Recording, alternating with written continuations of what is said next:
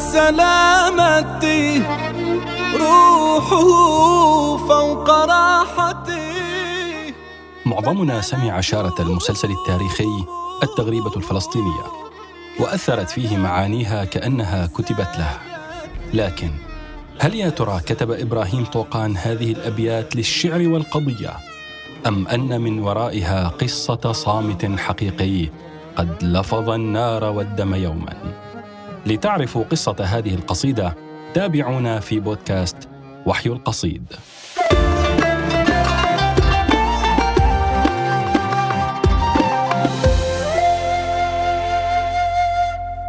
في الرابع عشر من آب المشمس والحار عام 1929 خرجت جموع الصهاينة في مظاهرة في يافا في ذكرى تدمير هيكل سليمان المزعوم. وفي اليوم التالي جابت مظاهرة كبيرة أخرى شوارع القدس وصلت إلى حائط البراق. رفعت علم الكيان الصهيوني وأنشد المتظاهرون نشيدهم القومي الهاتفكة ورددوا شعارات مستفزة للمسلمين وطالبوا بحقهم من الجزء المتبقي والوحيد من الهيكل المزعوم وهو حائط البراق. أشعلت هذه المظاهرات المشاعر الدينية عند المقدسيين. وبعد صلاة الظهر من اليوم الذي تلاه السادس عشر من آب كان ذكرى مولد الرسول محمد صلى الله عليه وسلم.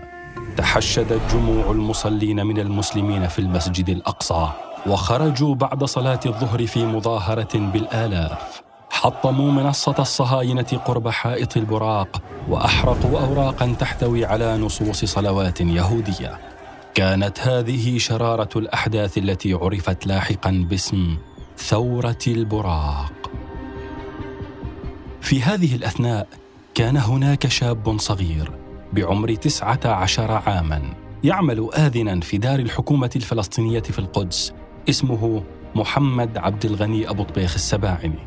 انخرط في مظاهرات ثورة البراق ونمى الحقد في قلبه أكثر على الاحتلال البريطاني بسبب قرارات تسهيل هجرة اليهود إلى فلسطين وتمليكهم الأراضي. جلس محمد يفكر فيما يمكن أن يفعل ثارا وانتقاما للأحداث التي تمر بها بلاده. وأخيرا قرر. سيضرب شخصية بريطانية مهمة ما يمكن أن يؤدي إلى بلبلة كبيرة وإن لم يكن لها أثر كبير سيكون قد انتقم لبلاده وفعل ما يستطيع. كان صباحا شتويا باردا حين تجهز محمد في الرابع والعشرين من شهر تشرين الثاني عام 1929 وخرج بزيه الكامل إلى عمله كالمعتاد غير أن هذا اليوم سيكون يوم التنفيذ. فقد خطط لاغتيال البريطاني نورمان بنتويتش رئيس النيابة العامة في القدس الذي كان داعما لقرارات تهويد فلسطين ومن أهم القائمين عليها. ضبط أبو طبيخ مسدسه في وضعية الجهوزية وجلس يراقب مدخل مبنى النيابة العامة. وما إن ظهر منها بنتويتش حتى سحب محمد مسدسه وأطلق رصاصة واحدة استقرت في قدم البريطاني بنتويتش فتجمع عناصر الشرطة حول محمد وأمسكوه ما منعه من إطلاق الرصاصة الثانية القاضية. أسعف بنتويتش إلى المشفى في مقتيد السباعنة إلى السجن وعرض بعدها على المحكمة التي حكمت بسجنه عشرة أعوام. يروى أن الشاعر الفلسطيني إبراهيم طوقان قد شهد الحادثة عيانا وأثرت فيه بشكل كبير وكتب قصيدة الفدائي في السباعنة على الرغم من أن هناك روايات عدة حول القصيدة بعضها ذهب إلى أنه كتبها في الشهيد سامي الأنصاري الذي استشهد خلال تنفيذ عملية اغتيال قائد الشرطة البريطاني في القدس سيكريست في عام 1936 لكن صدور القصيدة لأول مرة في جريدة مرآة الشرق كان في عام 1930 نشرت باسم شاعر فلسطيني كبير دون التصريح باسم الشاعر. فقد كانت الجريدة التي كان أكرم زعيتر رئيس التحرير فيها منصة لدعم الحراك المناهض للاحتلال البريطاني وقتها وخشية الملاحقات والاعتقال لم تتم الإشارة للشاعر.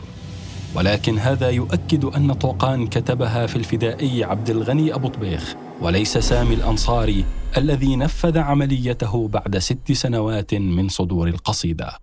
كتب إبراهيم طوقان في الفدائي. لا تسل عن سلامته. روحه فوق راحته. بدلته همومه كفنا من وسادته.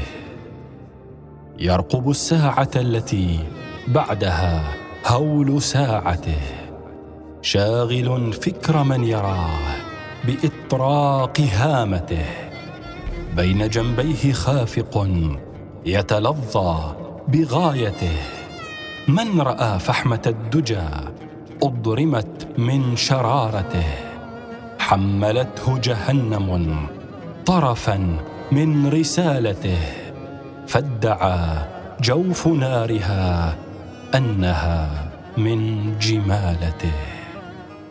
هو بالباب واقف والردى منه خائف. فاهدئي يا عواصف خجلا من جراءته. صامت لو تكلم لفظ النار والدم. قل لمن عاب صمته خلق الحزم أبكما وأخو الحزم لم تزل يده تسبق الفما. لا تلوموه قد رأى منهج الحق مظلما وبلادا أحبها ركنها قد تهدما. وعدوا ببغيه ضجت الأرض والسماء مر حين فكاد يقتله اليأس. إنما هو بالباب واقف والردى منه خائف. فاهدئي يا عواصف خجلا من جراءته.